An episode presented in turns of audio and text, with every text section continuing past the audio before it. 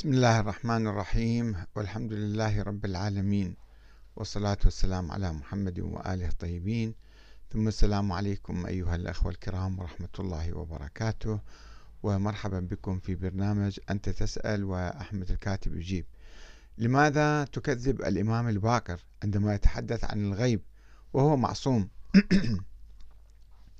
الأخ عبد الله من السعودية يقول عن أبي جعفر عليه السلام عنوان باكر.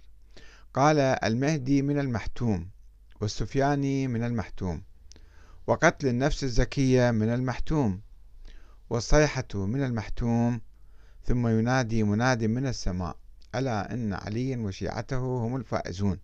ثم ينادي مناد آخر أو آخر النهار ألا إن السفياني وشيعته هم الفائزون عند ذلك يرتاب المبطلون. فعلقت على هذا السؤال أو هذا الحديث قلت له كذب المنجمون ولو صدقوا إن هذا الحديث مكذوب على الباكر وحتى لو صحت النسبة إليه فهو ليس نبيا ولا يعلم الغيب ولا يجوز تصديقه بمثل هذه الأقاويل. فرد عليه الأخ عبد الله قائلا يعني هل يعقل أن نكذب إماما معصوما؟ فأكيد هو لا ينطق إلا بالحق. وإلا إذا لم نصدقه فمعناها أن الإمام الباقر يكذب على الله ويفتري شيء من عنده والعياذ بالله. فكيف يكون ذلك؟ وهو إمام جليل القدر وباقر العلم. فقلت له أخي العزيز الحديث مكذوب عليه والإمام الباقر عالم جليل ولكنه ليس معصوما ولا معينا من قبل الله ولا يعلم الغيب ولو تحدث بالغيب فرضا لا نصدقه كما لا يمكن أن نصدق أي إنسان يتحدث بالغيب. وهذا الحديث يبدو عليه موضوع في القرن الثاني الهجري على لسان الإمام الباكر بعدما قتل النفس الزكية في 145 بعدما ثار على آه، المنصور وقتل فأنه هذا الإمام الباكر متنبئ في بداية القرن قبل خمسين سنة يعني أنه النفس الزكية من المحتوم قتل النفس الزكية من المحتوم. طيب وبعد السفياني راح يجي. السفياني وين؟ صار 1300 سنة ما ما له موجود في في المنطقة. أن ذول السفياني كان في في العهد السفياني طبعا.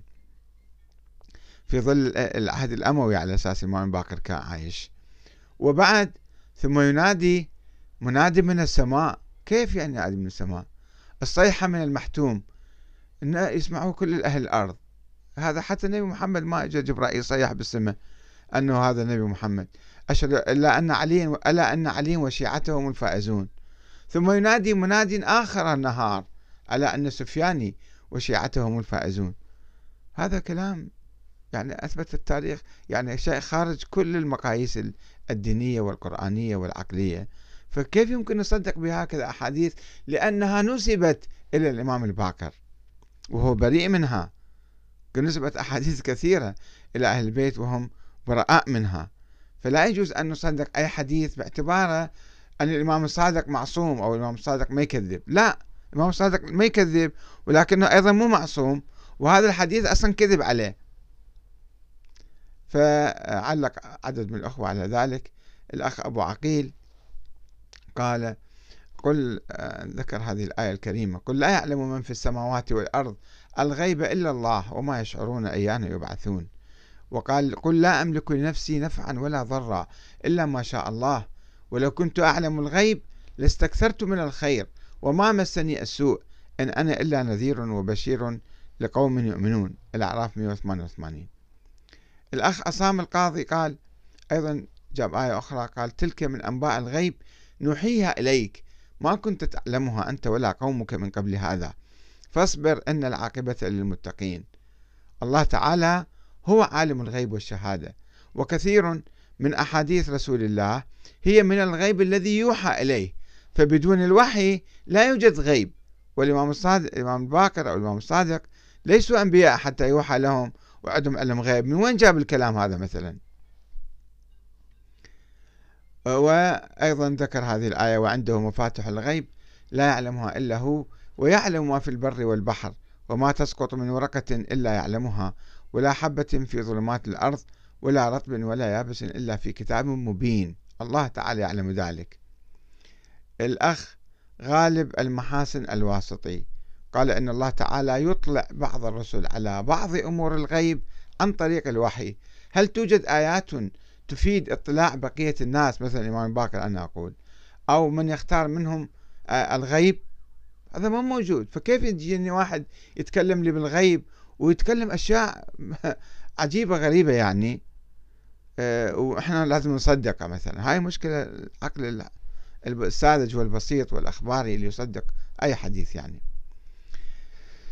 الأخ حبيب الأسدي آه، تداخل بمداخلة طويلة وذكر عن الغيب النسبي والغيب المطلق إلى أن قال وأما الغيب المطلق فهو ما اختص الله به نفسه من علم ذاته وحقائق أسمائه وصفاته وعلمه الحاضر المحيط بما بث في هذا العالم وغيره في من العوالم من كائناته وحركاتها وسكناتها التي لا يعلمها إلا هو.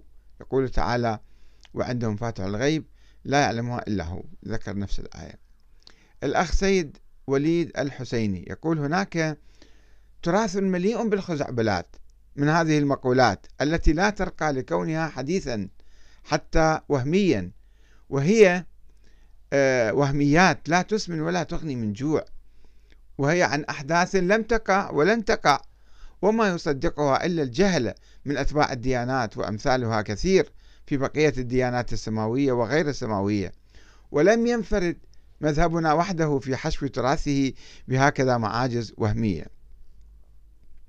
الأخ وسيم العباسي يقول إذا كنت تؤمن بالقرآن القرآن يقول قل لا يعلم من في السماوات والأرض الغيب إلا الله وما يشعرون أيان يبعثون كان في افتراء على آل البيت رسول الله على آل بيت رسول الله الأطهار عليهم السلام الأطهار. الأخ سلمان أحمد الأحمد. يقول نعم أستاذ أحمد. أن الحديث وكثير من الأحاديث مكذوبة على لسان الرسول صلى الله عليه وآله وسلم فكيف بأهل بيته عليهم السلام؟ لقد وضع المغالون أحاديث وروايات وقصصا لا أساس لها أبدا. والحمد لله اللي يوجد هكذا مثقفين مثقفون يعني واعون ويشعرون ب آه، بهذه يعني سخف هذه الأحاديث. والسلام عليكم ورحمة الله وبركاته.